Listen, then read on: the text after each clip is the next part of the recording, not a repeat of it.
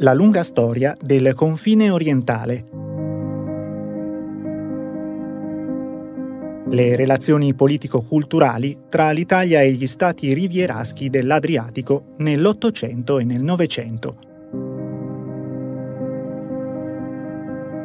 Questo podcast, ideato e voluto dalla Federazione delle Associazioni degli Esuli Istriani, Fiumani e Dalmati, in collaborazione con la Fondazione Ugo Spirito e Renzo De Felice, intende contribuire con una serie di approfondimenti dal valore scientifico internazionale alla costruzione di un'idea unitaria della storia dei popoli europei che si affacciano sul mare Adriatico, un mare che unisce al di là dei nazionalismi.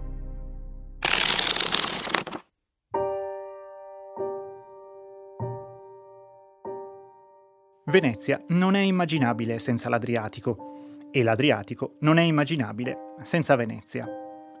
La cultura veneta è intrinseca all'Adriatico, anche se si tende a dimenticare o fraintendere la lunga storia e il profondo legame tra questa città unica nel mondo e il suo mare. La mitologia e la storia veneziana si intrecciano quando si rievoca la dimensione marittima dello Stato marciano, quando si considera il golfo di Vinegia, cioè l'Adriatico. Un mare sposato ritualmente ogni anno dal doge, raffigurato con possenti figure femminili sui soffitti del palazzo ducale, percorso come se fosse una tenuta feudale, descritto minuziosamente nelle carte nautiche e geografiche, nominato con deferenza nelle infinite relazioni al Senato Veneto e nelle memorie private dei patrizi. Appunto, il Golfo, il corpo prolungato della città lagunare. Venezia, per secoli, si è rapportata con tutto l'Adriatico, ma il legame stretto e duraturo è stato con la sua costa orientale. L'Adriatico orientale di rado viene inteso come una regione a sé, quanto piuttosto come l'insieme dei litorali nazionali sloveno, croato, montenegrino, albanese o di specifiche regioni. L'Istria, la Dalmazia storica, estesa dalle isole di Lussino e Cherso fino alle bocche di Cattaro e Budua, e infine il litorale un tempo chiamato albanese e oggi diviso tra Montenegro e Albania. Una storia lunga un millennio. Venezia sostituì Bisanzio sul mare nel corso del IX secolo. Tre, quattro secoli di intense relazioni economiche e sociali con le cittadine istriane e dalmate precedettero la sovranità di Venezia su di esse. Nel caso della Dalmazia, il dominio vero e proprio inizia dal 1204, per l'Istria dal 1267 e per l'Albania dal 1390. Fu un potere disputato da concorrenti come il Regno di Ungheria e gli Asburgo, mentre con gli Ottomani dal 400 in poi, tra guerre e paci, si realizzò una partizione di sfere di competenza e di interessi nell'entroterra e nel litorale. Gli antagonisti imperi continentali non furono mai all'altezza della marineria veneziana né del sistema adriatico così come l'aveva forgiato Venezia, fino al tramonto della Serenissima nel 1797. Si chiuse allora un rapporto tra la metropoli e le sue sponde orientali, che è stato politico e istituzionale, militare, economico e culturale, e si aprì una nuova e diversa fase storica. Entrambe le parti non sono state più le stesse, si sono continentalizzate e hanno ridefinito i propri ruoli. Venezia legata alla sua terraferma, la riviera adriatica orientale definitivamente rivolta verso l'area danubiana e balcanica. Entrambe sono divenute propagini di ambienti e contesti dai quali hanno voluto in precedenza distinguersi.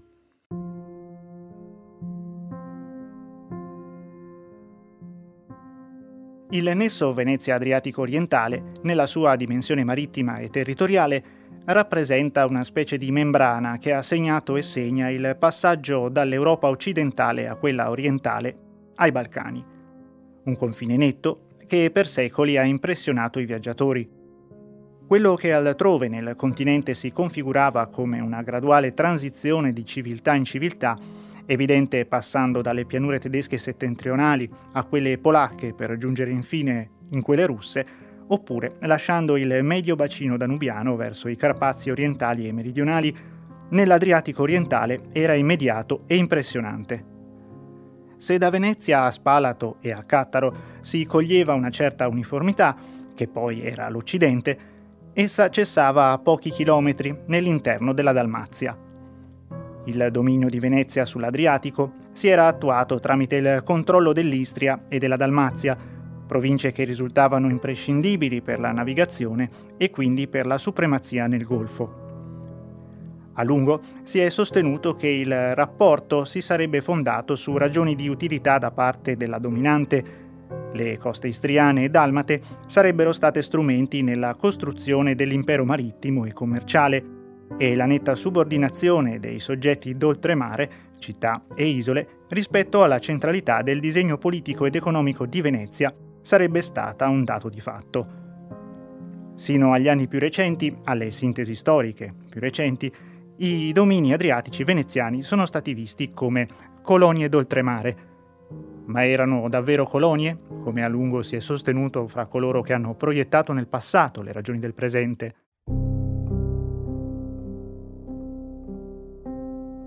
Ulteriori studi ci attestano che il mare, l'Adriatico, non sarebbe stato altro che l'involucro esterno del nucleo lagunare dove sorge Venezia. La crescita urbana, materiale, di Venezia, il suo divenire ciò che è, avvenne pari passo con la determinazione della sua geografia marittima composta da città, isole e lidi dell'Adriatico orientale e del Levante. Quanto Venezia si impose come città sul reticolato delle sue barene, tanto si radicò oltremare in un processo concomitante. Le sue navi, i suoi equipaggi, erano come i raggi, per usare un'espressione di Niccolò Tommaseo, che la mettevano in comunicazione con Acri, Zara, Candia, Parenzo, tanti luoghi e nomi familiari, non meno degli isolotti e dei rii, sui quali si ergeva quest'urbe unica al mondo, in costante simbiosi con l'involucro del mare e quindi in simbiosi con tali più o meno lontani approdi l'immaginario marittimo si fondeva con la realtà lagunare. Dunque, un dominio marittimo sì funzionale, ma fondato su qualcosa che non era solo un semplice rapporto funzionale o imperiale, nell'espressione di un potere fine a se stesso fra la dominante e le città porti dominati. C'era qualcosa di coinvolgente per Venezia stessa, riscontrabile nelle memorie e negli immaginari collettivi, qualcosa di organico nel sistema maturato fra il XII e il XV secolo. Il sistema adriatico veneziano, che si consolidò nel 400, raggruppò tanti contesti minori, altri sistemi più circoscritti, città e contadi, isole, aree regionali.